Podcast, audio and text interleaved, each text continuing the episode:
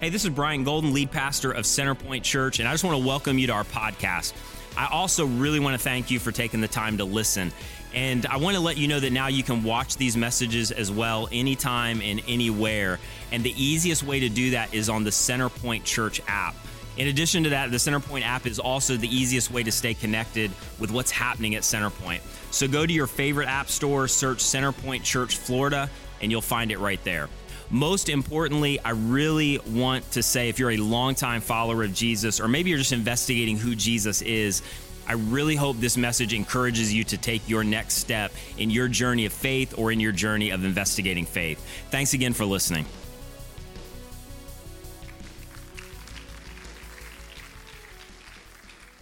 Is that clap the preview of this service right there? Is that is that what you're bringing to the 1045 right there? All right, hold, no, no, hold on, hold on just real quick because i'll give you a chance to like really do it good because that was um, typical church like we're gonna be polite but we're not really into it. So um, yesterday was incredible. We had um, somewhere around 4000 plus people here which is incredible. And what I love is a lot of you that know that it's bigger than just hanging out, um, and that's fun to do, and you get to meet a lot of people, and um, that's just a really cool thing. But you also understand this is a way for us to tangibly love our community and be for our community, and our community, I think, uh, really enjoyed yesterday, and there was obviously lots of new people here. And so, all of you that realized that you were there not because you love handing out candy um, out of your trunk that's way overly priced, but you love people and you're down to connect with them and to love on them and sacrifice. And our whole team that put that together, led by Lisa Curcio, give a hand to all of those people like like you're legitimately celebrating them for what they did yesterday. Would you guys, uh, I know we already prayed, but I just need to roll into one more prayer. Can we do that? Would you just stand with me? Because I want to pray about what God is about to do over these next few minutes um, in this message. And my name is Bryant Lee, pastor here. If I didn't say that already, you don't know me, but I'm so glad you're with us today. And I'm especially glad, maybe you, it's been a while since you've entertained the church thing, you haven't been in an environment like this. This is a great Sunday to be here. So let me pray about what God wants to do in these next few minutes. Jesus, I thank you for your grace. I thank you for this movement known as the local church. Lord, it's always a weighty thing to talk about it because you describe it as the bride of Christ. And when you're talking about somebody's bride, you need to measure your words. And so I pray that you would uh, give me the right words, that you would speak in a really powerful way for those of us who followed you maybe for decades and those of you, we actually walked away from the church and made judgments about Jesus that maybe weren't even correct. And this would maybe be the moments where you'd begin to draw them to you and to see what you are actually about and what you're actually inviting them into. And so I just pray that you would accomplish your agenda right now and that you would do what we can't do. And that is, Lord, you would move on the basis of the power of the Holy Spirit to do something in lives that I cannot do with words. And so I'm asking for this, I'm believing this, and I'm expecting this. And I just pray that you would move through those on podcast, radio, and those physically um, at our campuses right now. We pray this in Jesus' incredible name. Amen. You guys can be seated. This is what we call Vision Sunday, and we do this at least once, usually twice a year. And here's a question that uh, I want to ask you. And I think this is a question that you should consider that we don't want to consider because in the West, we have this idea that we're going to Botox and Pilates our way out of dying, that you're going to nip it and tuck it enough that somehow you're just going to avoid death. Um, but you're not, you're going to die. Welcome to church. So, like, that's that's inevitable about all of us. And a, a really important question is what do you want to be known for at the end? Like, if people were to line up or go by your casket and say things about you, like, what would you want them to say? And I know we don't like to think about that, but that is a clarifying and powerful question. And, and literally, what is your vision for your life? Like, what is the end in mind that you're living toward? But I think that's an important question corporately for us as a church. Like, what do we want to be known for? Uh, basically, what do we imagine about the future and what is our vision for the future if you're a part of this local gathering, if you ever become a part of this local gathering? Because it is a clarifying question. Here's what I would say if you really understand vision, I think life is unlivable without vision. And I think because you've been created in the image of God, naturally there is vision inside of you, whether you've tapped into it or not. But here's what I mean um, Solomon, the wisest man in the world, other than his 700 mother-in-laws, said this in Ecclesiastes 3:11. Maybe you heard this verse. He has also set, what is it? Eternity in the human heart. Meaning there is this longing inside of every single human being that is for eternity, meaning you were created a certain way in the Garden of Eden for universal flourishing and wholeness, and you're, you've been created to ultimately return to that kind of environment and that kind of existence. And in the meantime, there's this thing in your heart that's pulling you back toward that, where every once in a while you go, it shouldn't be like this. Like, my kids shouldn't have to walk through this. This shouldn't happen in my marriage. Kids shouldn't have to suffer from cancer. This shouldn't be going on in our world. They shouldn't have to walk through this betrayal. And all of us have been there. And whether you blame it on God or not, there's this thing in your heart that longs for home to go, this is not all there is. And if you understand what Jesus has for you, no matter how bad things are right now, there is a vision for the future that can pull you through anything right now. That, listen, God has a plan that's bigger than here and now, and bigger than whatever is hitting the fan, and bigger than whatever you're walking through in your life right now. In fact, scripture says this as well. Same guy, Solomon, where there is no vision, people cast off restraint.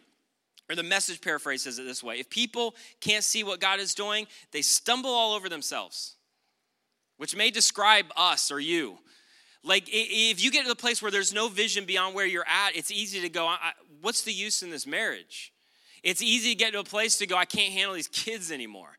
It's easy to get to the place to go, I'm just surviving Monday through Friday. Or it's easy to get to the place where some of the stuff that you held on to more morally or ethically, you start to let go of because it's like, I don't feel like anybody is noticing, including God. So why even bother? And there's no vision for the future and what God has up ahead for you. When there is no clarity about what God is doing and what God wants to do, people stumble all over themselves. There's no direction. And I think in our generation, the church can be just as guilty of that. Where with everything around us, we have grown cynical with everything around us, we've grown to this place where we view a lot of what we do through a political lens rather than a faith lens. We've become, in some cases, really unappealing and unattractive when the church should be the most attractive force in any neighborhood, in any city, because we have lost our vision. And here's, here's basically what vision is vision is a bridge to more that God has more. Whether you experience it right here or right now, the message of the church is not everything's going to work out great. That ultimately, even if it doesn't happen in this life, there is more that is up ahead. We are living for more than just right now. And, and vision is that bridge to go, I'm going to act, I'm going to do, I'm going to plan, I'm going to lean in in such a way that it's a bridge to the more that God has for my life, even right now, this next season, or maybe in eternity when I breathe my last breath and I stand face to face before Jesus. Like, here's my definition, made up definition, um, or maybe I just remember it from something and I'm totally ripping somebody off, so, but I don't remember it. Vision is a clear picture of a better future. The vision is here's the what for the future. And, and come on, this is so important. Like, there's certain days, how real do we want to get? With my kids, where if I didn't have a vision that this season is not gonna last, I don't know if I'd make it through. Like, I have a dream with my kids that one day they're not gonna eat all my food. I have a dream that one day I'm not gonna have to change their diapers anymore. One day I'm gonna, I have a dream that I'm not gonna have to referee fights any longer and it's not gonna be loud constantly and they're not gonna interrupt every show or book I try to. Like, I have a dream that one day they're gonna grow up and they're gonna leave my house and we will be free, free at last. Like, that's my, I have a dream with my kids, right? And there's certain days where, like, that's the only thing I got to, and I love my kids to get me through the day. Like, vision is important for real, though. And when we when we started Centerpoint as a real a replant, the, the vision that God began to clarify in our mind was to create an alternative to church as usual for all people. Because a lot of the usual that people experience wasn't good usual.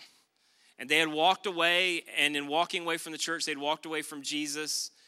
And, and we love the local church and we love what God's doing all over the globe. And by the way, Jesus is not coming up with a plan B. His church is the bride of Christ and it's going to be his vehicle for the world knowing about him until he comes back. We're all about the church. We're all about the local church. But in every generation, you see this historically and biblically that for the church to really embrace what Jesus has, has said it should be, the vision that he has for it, in many cases, in many generations, it's a little countercultural. It's a little bit unusual. And God began to clarify, not perfectly, but to the best that we could, that God had something for us in our city, our community, and maybe beyond to create an alternative that was uh, an alternative to church as usual for a lot of people who had walked away or just become disinterested or maybe honestly bored with what they saw when the local church is a movement that should capture the imagination of people because it's the body of Christ. Like, this is the closest thing we're gonna get to being with Jesus until we are physically with Jesus when the church gathers together. But, but here's the thing we knew that to accomplish our why, which is your mission, our what was gonna be a little bit unusual, but our why was this this was our mission. Our, our, mission was to tear away every unnecessary barrier to people finding life and finding freedom in Jesus. But if we were really to do that, if we're really to do that, if we really get aggressive about that as a church, I'm just telling you, it looks countercultural if you look at the New Testament. It looks a little bit unusual. There's always been a remnant in every generation. It's not the norm. And I just want to tell you this is the message of Jesus. Jesus came to tear away every unnecessary barrier. He came onto planet Earth, and basically, through his death on the cross and walking out of a grave alive, he removed every barrier to you having a relationship with him other than your decision to just go, Yes, Jesus. And that's exactly what the local church should do. That listen, we're gonna remove every obstacle possible to just go, listen, we want you to say yes to Jesus. But that usually looks a little unusual and a little bit different. Here's why, and we've said this from the beginning. If I could just preach for a second. I may use notes. I may just totally go off notes. Vision Sunday is always a wild card, and I'll try to end on time. But here, here's the deal.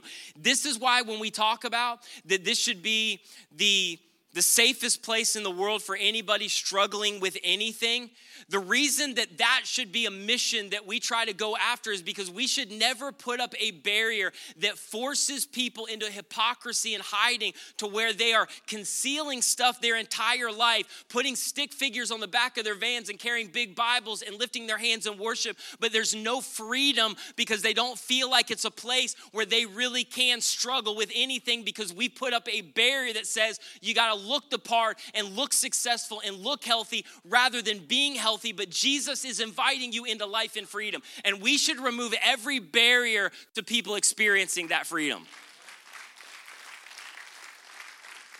It, it, it's why it should be welcoming and accessible to every type of person imaginable. Republican and Democrats, and third party, and whatever else you want to throw in there, and white and black, and gay and straight and transgender, and I don't know what I believe, and I'm not sure that Jesus would ever love me.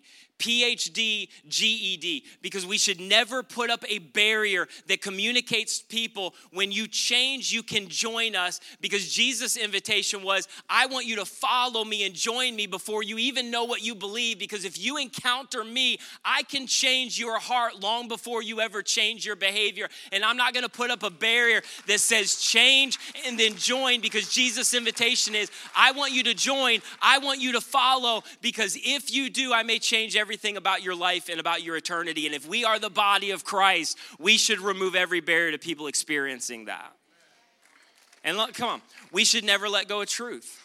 We should never let go of the truth of the scriptures, no matter how unpopular it is, the truth of Jesus, because we should never put up a barrier that keeps people from experiencing the only truth that can change their life. Because Jesus said, I am grace and I am truth, and I'll bring both to full measure and I'll change your life. And come on, we should never let go of the one thing Jesus said this movement should be about. Jesus is like, if you forget everything else, because you're going to forget everything else. I want you to love other people the way that I have loved you, and I want this to be the mission of the local church. It is it is easy to understand, it is really hard to do, and we should never put up a barrier that leads people to religious, Pharisaical, behavioral modification and looking the part rather than actually encountering the love of Jesus right where they're at, the love that has the power to bring life, bring freedom, change them from the inside out in a way that they will never be the same again. And that's the only thing we got as a local church. And come on, when the church does that, the church is the hope of the world of families, of cities, of neighborhoods. The church, I believe, imperfectly, but Jesus is such a skilled architect. He can take imperfect people and create city shaping movements. God does something through that that can change everything. And so our mission was we want to lead people to life and freedom in Jesus. But if we do that, our vision, the what it's going to look like, it's going to look a little different. We're going to have to be willing to be an alternative to church as usual to engage our culture. I believe the way God has called us to. And I just want to say this before I move on, and I'm going to go through a couple things and try to be done as quick as I can. I would be remiss if I didn't say thank you to all of the people who are sacrificing and serving and praying and doing things that nobody else even knows about a lot of times because they don't just golf clap this and go, This is a great thing. They are so invested that God is using them in an extraordinary way to do what He's doing through Centerpoint. Let me just give you a couple things real quick. Yeah, you can clap for that that, that over this um, last year, or, or going back to last year, our adult um, growth was over 60%. As you guys have invited, as you've invested, have used drawn here. I'm to give you a couple more. Our student ministry grew by 100% growth, and we saw so many students come to know faith and trust in Christ. This is the one, honestly, I think is the biggest deal. And this isn't even over a year period. This is from January to now. We've seen 100% growth in our community groups, pushing nearly 40 groups of people going, I want to not just show up and sit in a row. I want to engage life on life. This is an extension of community. Um, I think it's maybe the most important thing happening here. Many of you are a part of launching this campus right here just last April to be able to free up space at optimal times, and it wasn't comfortable for you, and you've got to watch on simulcast sometimes, and that's not your favorite thing. And I'm just telling you, God is doing an incredible thing through you because you are willing to step out and be uncomfortable. Um, unfiltered radio that we don't talk about a lot. 18 to 34 is a massive demographic of that. Skeptics and cynics are a massive demographic. You would never guess that. I would never guess that. They can listen and podcast, and nobody has to know about it. And literally, it is growing month by month, no exaggeration, where every week, because of what you're doing, I may be the voice of it, but it's what, what is happening out of Centerpoint Church tens of thousands of people are hearing the gospel every single week, not just weeknights on radio, but through growing podcasts that's going all over the place from handwritten letters, from jail cells to other places you would never imagine. And with your giving, your generosity, your praying, you're making that happen. And it is incredible what God's doing with the gospel the launch of our Leadership Institute. We have 25 that's going to run every fall and spring of people hungry to just, I want to grow in leadership as part of the local church. Our starting point, because we wanted to provide a place for brand new followers of Jesus or people who've been away for a while to go, listen, here's how you can begin a journey with Jesus. Here's what it looks like. Here's how you can learn what the scripture says. And then our next steps that we started running and then revamped. We had just over a three week period last month, nearly 50 people, uh, mostly brand new to Centerpoint to go through that one part session to go, I want to serve, I want to be a part of this movement. I don't want to just be a consumer, I want to be a contributor. And so at every level, God is working through an incredible way, and the stories of life change are honestly unbelievable. And you guys are doing that. So, one more time, I want you to give you a hand for how you're moving and working and what God is doing through you. So I say all of that to say this that means nothing. That means nothing if we start to lose sight of or we get comfortable with the mission that God and the vision that God placed on our heart from the very beginning. Because a lot of you, you've been places or you've worked places where there's a cool mission or vision on the wall and nothing practically lines up with that. You know what I'm talking about? That literally vision has to be carried into culture whatever that is. Vision has to be carried into your cultural values, what you actually do, how you actually act, how you actually think, what you actually um, like embrace and live out. And so I, I want to just for a few minutes talk about okay, if we're going to continue to be what God has called us to be and move forward as a church, this is what we actually have to do. An alternative to church as usual for all people is great, but you got to do some stuff to create the environment for what the Spirit of God wants to do vision has to be carried. So I just want to give you real quick our core values, which are this is what we don't want to be a thing on the wall. This is what we want people to carry, what we want people to do, how we want people to act. And if we do, I think God continues to do something incredible. And I think God maybe do some things immeasurably more than we've ever even experienced through our run so far as a church. And so here's from the very beginning the church that we imagine. First thing is we imagine a church where Jesus is the lead story. And so I just want to challenge you with this that's great for that to be the goal of our church that every message that's preached, every coffee that's handed out, every trunk or treat event, everybody who's a parks a car, we got one thing, and that's Jesus, and that's all we've got. John 14, 6, Jesus said, I'm the way, I'm the truth, I'm the life. I know that's narrow. That's the only barrier you can't move out of the way. Sometimes Jesus is offensive, but Jesus is also the only one who can ultimately lead us to forgiveness and reconciliation and redemption. And we got to be all about Him. And my challenge to you is is Jesus the lead story of your life? Because for God to do a move through a local church, there's got to be a bunch of people individually who don't just show up and try to be entertained and sing some songs that they love and go download Hillsong worship and then go about their business Monday through Saturday. There needs to be people saturated with the reality of we want to make relationship with Jesus the most important thing about our life. And there's some of us, man, that we have followed Jesus for a long time. And there ain't a whole lot different about our life. And Jesus is inviting you in, and it's okay to not be okay, but come on. There is the power of the Spirit of God when you place your faith and trust in Christ, and He's inviting you in as you are. But He also has enough firepower to change you and to redeem you and move you to a place of health in every area of your life. But the ball is in your court. You draw near unto God, He will draw near unto you. And for some of you, there's power available to change your life in ways you can't even imagine. But you've got to do the hard work of making Jesus the most important thing about you. Get into a group, download the app, and just start 101 to, to get the app notes from each message to go, Jesus, I want to spend five minutes with you every day. I want to begin to learn how to pray. I'm going to go through starting point if all of this is brand new because I just want to learn. But it's not rocket science, but you got to take a step. And come on, some of you, you know so much knowledge. Listen, I know I get the criticism sometimes that people want to go deeper, and, I understand that. But usually, deeper, the actual definition of is over somebody's head. I have no interest in being deep. I have all the interest in the world of being clear to go, this is who Jesus is. Here's how you walk out and actually know what to do with it. And the deepest thing in the world is love God and love other people. And if you do that, it'll change the world, it'll change your life. That's all the deep you need. We have to, to make Jesus the most important thing about our life. And come on, if you just did that, we could stop right there and Jesus would create a movement through our church that you'd be telling your grandkids about. And listen, when Jesus is the lead, we imagine a church where we create a culture of extravagant worship and bold prayer. I think sometimes like we just get lost and really really being moved by what Jesus has done for us, and it becomes so mundane and honestly so familiar. And come on, Justin said already worship is life. Worship is every area. Worship is your family. It's loving your wife. It's being a neighbor. It's, it's getting the order right at the drive through I keep going through, and my order is just a suggestion. I would love for them to, I'd love for them to step up their game. Like, worship is everything, right? But, but worship is also as we corporately gather as a church, and there's something powerful where the scripture says the Spirit of God shows up in a unique way there that He doesn't anywhere else. You should, you should go take a look at that. Where we should just be moved sometimes, I think, emotionally about what Jesus has done. And I know your personality is different, and that's legit, and all of us worship. Some of us are introspective. I understand that. But I'm just telling you, I think if we grabbed a hold of how undeserving of God's grace we are, I think there's moments where extravagant worship, as we come together, it would define our church a little bit more. That literally, the best definition I've heard that when we we sing and we worship in that way, literally, we're giving God our breath back.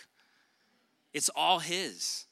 Everything we got is His. Our salvation is His. And I know your personality, but you do a lot of things where, like, there, there's some emotion that comes with, with realizing that something's significant, even down to the sports team that you follow, where generally you're not like, I mean, most sports fan like, oh, this is amazing. The fact that they won that is incredible. Like, there's some emotion behind it, right?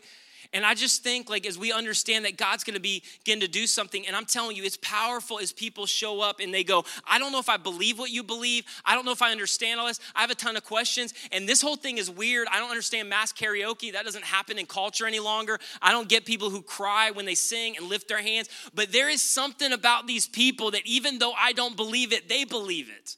And there's something different about their life. And I just think that we're so worried about everybody else around us that there is an abandonment that comes with Jesus. I can't believe that you kept putting breath in my lungs and you've given me a destiny and a will and you saved me and you've redeemed me. And some moments I'm just overwhelmed, even when things are dark, that one day it's gonna be better and I'm gonna be with you. And I can't help but get a little bit excited about that. And it bleeds over into my worship. And then I start to pray kind of bold because I realize that God of the universe sits on his throne and the God who spoke the galaxies into existence and tells nature what to do, and nature obeys and raises dead people with the word is the same God that we can talk to in an instant, and he can shift the landscape of the world. He can heal a child, he can take away cancer, he can reconcile a marriage. And so I'm gonna pray and I'm gonna worship like I believe that. I think we imagine a church that is abandoned to that reality. And, and we imagine a church that reflects the creative nature of Jesus, which may be a, a weird core value that we need to live out, but it's so huge because here's the reality in Scripture you're going to worship Jesus one way or the other. It's better to do it willingly. And God's given you something that He wants to use. And, and I mean, this is a whole message, but how many of you know this that, that all great art and great entertainment and great music and truth and science and psychology and imagination and creativity, all of that originates from God. And even when you don't mean to worship Him, Jay Z worships Him sometimes. Because all of that, when there's truth in it, it comes from God. I mean, even this weekend, Kanye's dropping a worship album. My point is, I think that got a clap. Okay. Um, I think I think the church, when it's on mission, starts to become the, the most creative force in a community and neighborhood. Like, because we realize that God has given us something that maybe in the past we deemed unspiritual and it's all spiritual. And if there's truth in it, God's going to use it to worship and glorify Him because He gave it to you. And I just like I just want to say this. Because I want to brag on them for a second. That week after week, in two different campuses, what you experience in terms of these people who lead you in worship is not normal like what the, the, the level of leadership and what the, the gifts and the talents that god has given these guys it is not normal.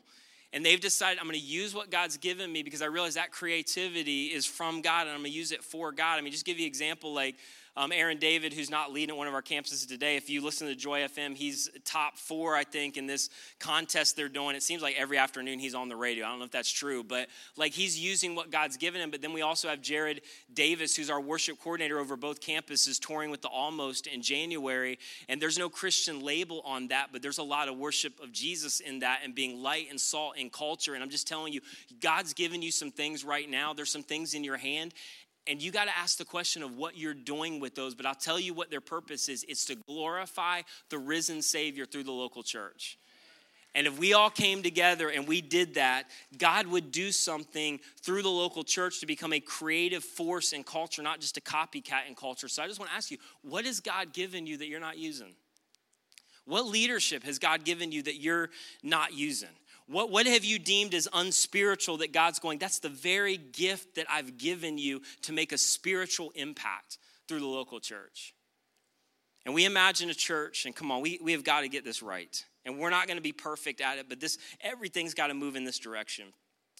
We imagine a church where we are welcoming and accessible to every person imaginable, which I already mentioned, but like this is the thing.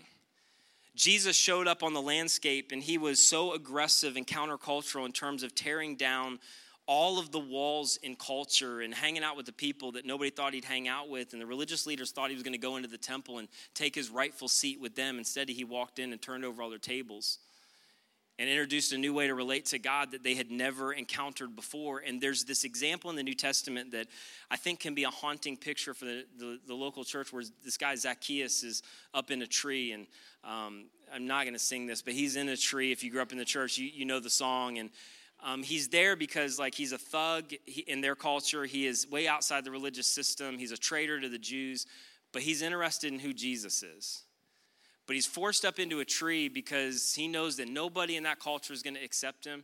Nobody in the religious establishment is going to accept him. And I think it's an indictment on our culture a lot of times that we've got people that that are marginalized on the outside. They, they've never, they're not a Jesus person as culture looks at them, and they're figuratively in trees because they are interested in Jesus and they want to know more about Jesus but we've relegated them to being at a distance because they're not really sure is it safe for me to come close and am I going to be accepted? And I think the church, with everything that they do, has got to start communicating to Zacchaeus is you do not have to figuratively hide in a tree. You need to come close, and our message is the same as Jesus' message. We're going to awkwardly invite ourselves over to your house. We're going to hang out with you. We want you to know that you are loved, and no matter where you have been, Jesus has the power to change your heart before he changes your life. And so we are letting go of the fear and control as a church and recognizing we don't have to fear inviting you in because Jesus is powerful enough that he can change everything about your heart. So come on in. Come on. Last thing on this Jesus is brilliant. Like Jesus, right before he's going to be crucified, is like, listen, again, if you forget everything else, I want you to love not the way that you think love should work. That's that's easy. I want you to love the way that I have loved you, because it's going to be the most powerful thing on the planet, and it's true. Your life and what has affected your life the most is divided up into two groups of people, and I need, to know you. Your experience with the local church and how it's impacted your life, it's divided up into two groups of churches and you don't really remember in a lot of cases their theology or their style of worship or the color of their carpet or what they taught in children's ministry but here's what you do remember. They either loved and accepted or they hurt and rejected.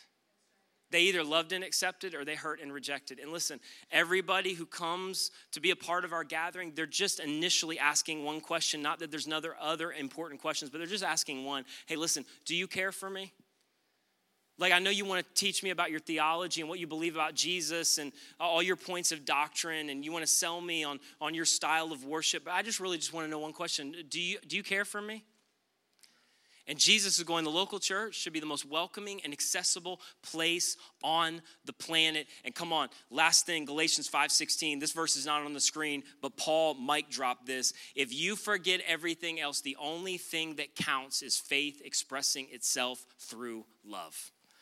Well, Paul, the only thing, shh, I wrote two thirds of the New Testament, shut up. The only thing that counts is faith expressing itself through love.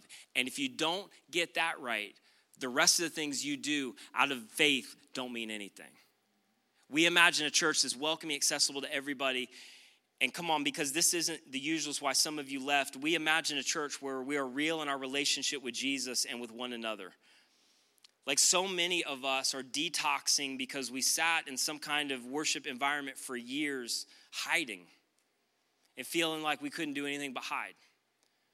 My wife and I got to know a girl over this last year that we got to know really well. She was about 18 years old and she was struggling, um, honestly, with her sexual identity and with a lot of stuff related to that. And she had been kicked out of her former church. And so we began to just um, talk with her. She would come over to the house and have coffee with my wife. And um, I remember a few months ago, we've been just kind of journeying with her this whole process. And it's been hard at times, and we've spoken truth at times. And we've gone to the scripture to go, I, I believe this is what Jesus says. But also, we know that you, you want to follow Jesus and you're struggling with this. And so let us help you through the struggle. And so we would have these conversations. A few months ago, we the last conversation we had, she was sitting down and just going through all the doubts and the struggle, and I just I, I, can't seem to get past this. And she, at the end of the conversation, said, "You know what?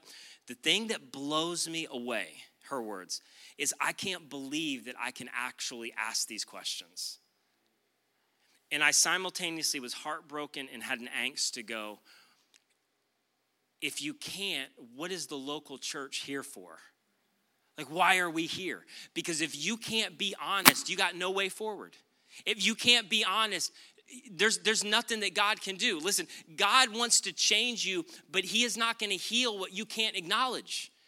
In a lot of cases, we put up barriers to move people into a place where they're not acknowledging the very thing that Jesus wants to heal. Why couldn't this be a place to go, listen, I'm just struggling with porn? And I'm not gonna tell everybody, but I'm gonna tell somebody. My marriage is hanging on by a thread. I'm not sure if I believe anymore. I've got some huge questions that a freshman English teacher brought to my attention, and I'm just scared of losing my faith. Why wouldn't this be the epicenter and the safest place in the world to go? We're gonna be real with Jesus because when you get it out into the light, what you put into the light is an invitation for Jesus to heal it and for Jesus to lead you. And we need to be the kind of church that we don't just affirm that with a head nod and a wave we need to invite other people in to go, let me tell you about what I'm struggling with or what I did struggle with, and let you know that this is the place to be real with me and with Jesus, because that's the kind of environment we're creating. It's the only way you're gonna find freedom. And we imagine a church where we are irrationally generous because God was irrationally generous. God so loved the world that he what? And he gave his what? Like, listen, we sing about reckless love, that's a perfect definition of God's love. When we talk about irrational generosity, that's a perfect definition of how irrational God was in terms of extending his grace and his love. Let me break it down for you this way You were a bad investment. I was a bad investment because we're never going to be able to pay it back. We're never going to be able to give it back. And God came anyway. God died anyway. God gave up his son anyway, knowing that a lot of us would reject him and we'd never even receive it. It is the definition of irrational. And I just say all that to say this if God's gonna create a movement through our church, it's going to be because people are devoted to the mission and vision at the level where they are most vulnerable, and that's the level of their money. Not because God needs their money, not because God needs your money, not because God's waiting to build the local church when He bankrolls everything. God's after your heart. And the scripture says, where you follow the money trail is where you will find your heart. And where you find your heart, you're going to find your devotion. And here's what God knows that giving and generosity is a recipe for revival. Because when I have hundreds of people where I really have their heart and their devotion, I have something where I can ignite a movement unlike anything else. Because it's easy to head nod, it's easy to give a little time, it's easy to golf clap it. When you start to give away the perceived source of your security, that's says something about your heart and your devotion to God. But I'm telling you, God was irrationally generous to us. We need to be irrationally generous toward this movement, reaching people in our city, building children's environments, planting campuses, giving away to partners, and going, we really do want something for you and not from you because we're the body of Christ. And Jesus was generous to us. We're going to be generous to you. And I think if we're going to be an alternative, like it, it, there's got to be something that happens there because it's powerful. Last thing I'm going to say on this it's hard to hate somebody who's generous toward you. And I think if the church just got this right, the face and the reputation of the church in our communities would change. Because it really is a listen, we're not asking you to give a thing, we just want you to meet Jesus. And we imagine a church where we use language that inspires and shapes the future. Like when Jesus incarnate God at the very beginning of time, he spoke all the world into existence. However, scientifically you work all that out, I, am not, that's not my point today, but like he spoke everything into existence. Meaning that God's words have power, and now the Imago Dei, you're made in the image of God. It means to a lesser degree and scale, your words have extraordinary power because of who your dad is. That, that, like your dad, your words have the power to shape and cultivate and literally direct the future. And I think the church needs to start paying attention to how our words inspire and shape the future rather than talking about all the things that we're against, downgrading the next generation and all the things that we think they lack, not speaking well of other churches. Like, I think it's time speaking well of women and empowering them for leadership and gifting in the local church. Like, I just think it's time. And I think it's time that we realize the power that our words have. I want to share one story with you. Um, from a girl that um, has attended our church over this last year. We got to know her through an internship. And after a message on healing community, she wrote this, and I thought this was so powerful. She said, Prior to coming to CC, I never felt like I was a part of the church. I was, this breaks my heart. I was looked over, I wasn't spoken to, I was spoken over, because in many cases, women are marginalized in the church. That's another conversation. I just didn't feel welcomed. But after being involved in CC, I feel as if my faith in God has grown stronger because of the people that I've met and connected with in community here. And then this is the part that legitimately keeps me up at night because I hear these all the time. And this is just humanly speaking. I get God can do whatever he wants, but humanly speaking, she said, if I hadn't come to CC, I probably would have left the church and never returned. And the problem is, she's in an age range right now where a whole group of people that are in that area of and season of life, they've already left the church. They're not leaving, they left. They already checked out. And what power do we have in community to go, listen, we're, we're going to begin, even when we have to say hard stuff, to quote Paul, it's going to be seasoned with salt. We're going to recognize that literally God has put words of eternal life in us, that my words have the weight for some people to change the trajectory of your life because some of you, positively or negatively, you're still living off of things that were said to you in about 30 seconds 10 years ago. And the church, man, we need to get into community and we need to start speaking vision and purpose over people's lives, especially in a younger generation, to go, I'm going to see in you what maybe you don't see in yourself.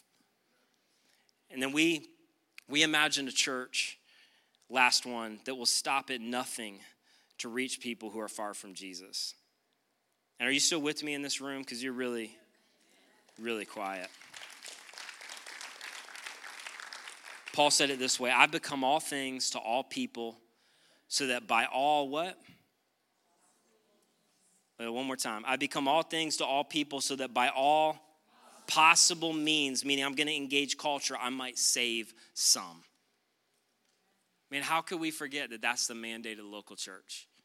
And it's not it's not in conflict with discipleship and growing in faith. It's the catalyst for that. And come on. We just so easily lose sight that eternity is forever. And everybody's going to spend forever somewhere. And that the truth of the scripture it's real. And what Jesus invites us into and out of, it's real. And that literally lives in eternities hang in the balance. And, and come on, what if it's your daughter? What if it's your son? What if it's your father? What if it's your grandparent? What if, what if it's your neighbor struggling with mental illness and they don't know if there's any hope and they've never encountered Jesus? And it's not a promise that Jesus is going to heal, but there is the promise that through Jesus there's hope.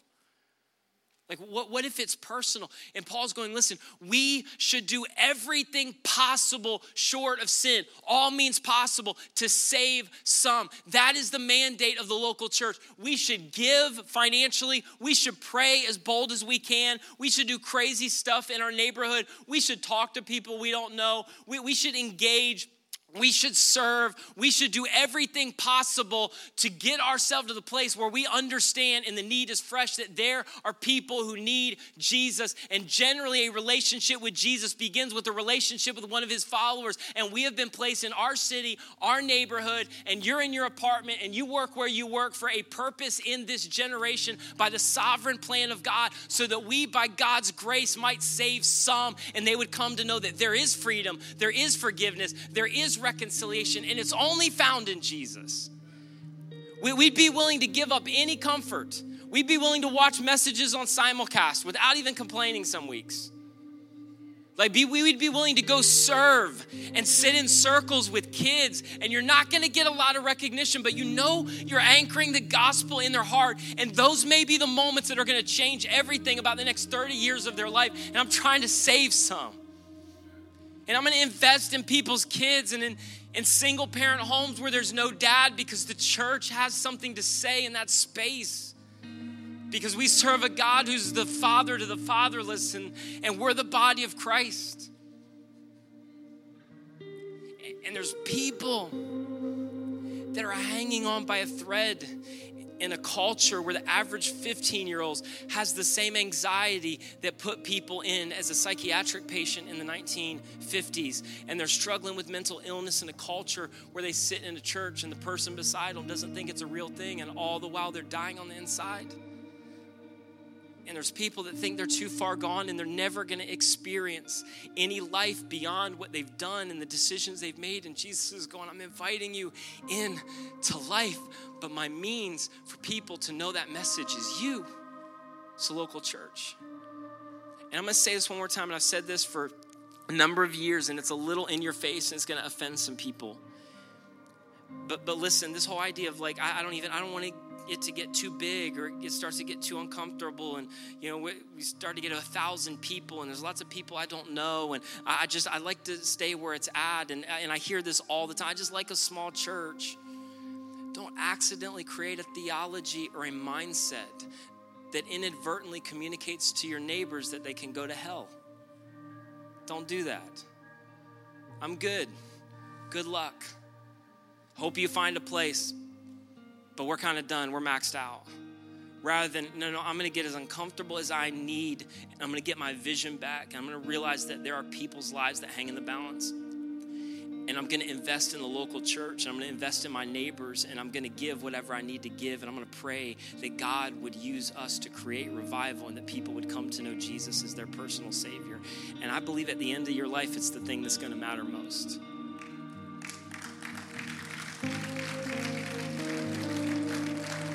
So I want to encourage you with this one thing, and we're going to be done. And here's the unlikely connection. I just wanted to give you one thing today.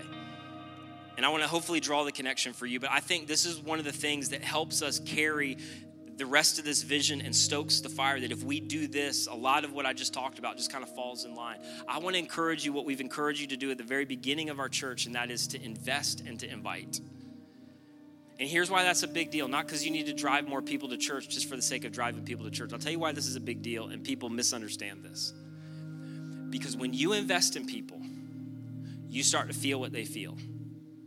And when you invest in people, you start to see what they see.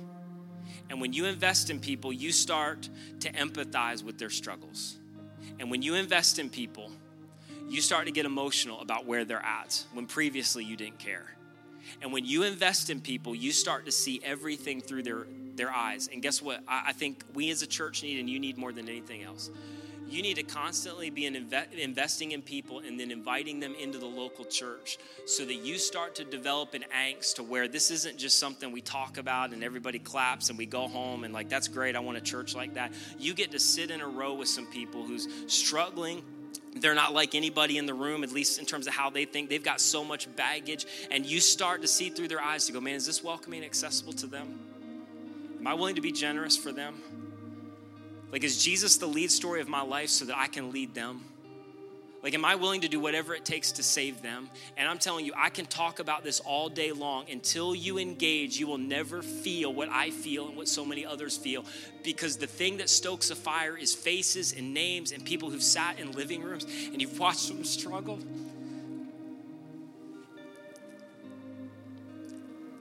And you know, without Jesus, they got nothing. And it drives you to create a local church that's going to reach them. And I'll offend anybody necessary, and I'll be as radical as I need to be, and in some cases, sacrifice anything that I need to sacrifice because you understand what hangs in the balance. And when it's personal to you, you'll do anything. And so, this next year, I want you to invest and invite. My prayer for our church is that we would have so much uncomfortable, like you sitting down right next to the person that previously has made you unco- so uncomfortable. They sin in the ways that is most unlike you. They're the group that you've marginalized on Facebook, and God sovereignly just leads you to sit right next to them. And you begin to develop a heart for people that you've never had a heart for before. And so I just want to encourage you who is it that God's placed in your life? Who are you investing, inviting in? And here's the invitation come sit with me. Not, I'm not some general, like, hey, we have a church and there's an app and a website and you should check it out sometime. Like, no, no, it's personal. I would love for you to come. I'm going to the 9 a.m. I'm going to grab coffee. I'm actually, uh, by a miracle of Jesus, I might even be on time. I'd love to meet you there. And I'd love for you to sit with me. And here's not original to us, but here's the three knots even to listen to among people that you start to invest in, but maybe you don't know that well. But the three knots are not in church, not going well, not premier. Hey, I'm, I'm not in church. We just moved to there. Hey, I like. I, I think you might like it. Maybe different than what you think. You should come check it out. Come sit with me. Things are not going well. Uh, the other day, a lady was cutting my hair and. I did the just the thing that you normally do, like, "Hey, how's your day going?" She's like, "Oh, it's, it's terrible." And this is just me being really real. I was like, oh crap, I didn't want to actually like. I was asking because that's what I needed to do. I didn't want to actually know how you were doing. I'd, I'd rather you just lie to me. That's like actually what I felt. So I had to talk to her, like I should have planned to do anyway. But I had to talk to her, and it just led to a point in the conversation to go, listen, I, I don't. I, I, this this sucks. I'm not saying that this is the whole answer, but like you, you should come check out our church. You come sit. You can't sit with me always because um, I'm the pastor. Usually I don't. I try to not give that information out. Just try to shock them when they show up. Like hey, um, but you can come sit with my wife and and listen. There's a lot of people who are walking through exactly what you're walking through. Things aren't going well. I'm going to give you an invite. I'm not prepared. I'm not prepared for this first child. I'm not prepared to start college. Hey, listen, you should just come. There's a lot of people in that phase of life. I'm not saying it's going to solve everything, but I'm just saying, it, like, it might surprise you. I'm just saying, let's engage with the people around us. And I'm going to end with this. Well, you think the church is the answer for everything? No, I don't. But I think Jesus is. And I think the church is Jesus' vehicle to get the message out when it is on mission.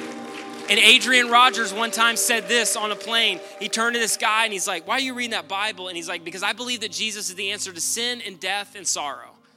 And the guy turned away and he, he tried to, to think for a while because Adrian is like, every question in his life is answered or every problem is within those three categories. And the guy comes back an hour later. He's like, You're right. I can't think of any problem that does not fit into one of those three categories. And the message and the hope of Jesus is He is the answer for sin and sorrow and death. There is no problem that you have encountered that is not answered in Jesus. And one day He's coming back as a king. One day He's coming back to take His place on his throne. One day, even if the rest of your life is hell, he really is going to give you a new body and wipe away every tear. And eventually, that relationship will be reconciled. Eventually, God will make it right. Eventually, God will fulfill the dream. Eventually, there will be no need for hope and faith. There'll just be love because hope and faith will be realized in the presence of Jesus. And no matter where you are right now, no matter how bad it is, our hope is not that everything is going to be great. The hope is I have a vision that it's going to be better. And even when I walk through the death and the suicide of my brother in law, or I watch people struggle, or I watch my mom pass away the day after my baby is born, or I'm involved in seeing my 27 year old brother at 17 die and go to Jesus, that is not the essence and the epicenter of my ability to keep walking forward and keep having faith. The epicenter of my hope, the epicenter of my faith is Jesus is enough. He's the answer to all of those problems. And it may suck right now, but the best is yet to come. And Jesus has given a vision vision for a future of a new heaven, a new earth. Everything is going to be restored and you're going to be in His presence for eternity. And that should cause you to get a little bit excited.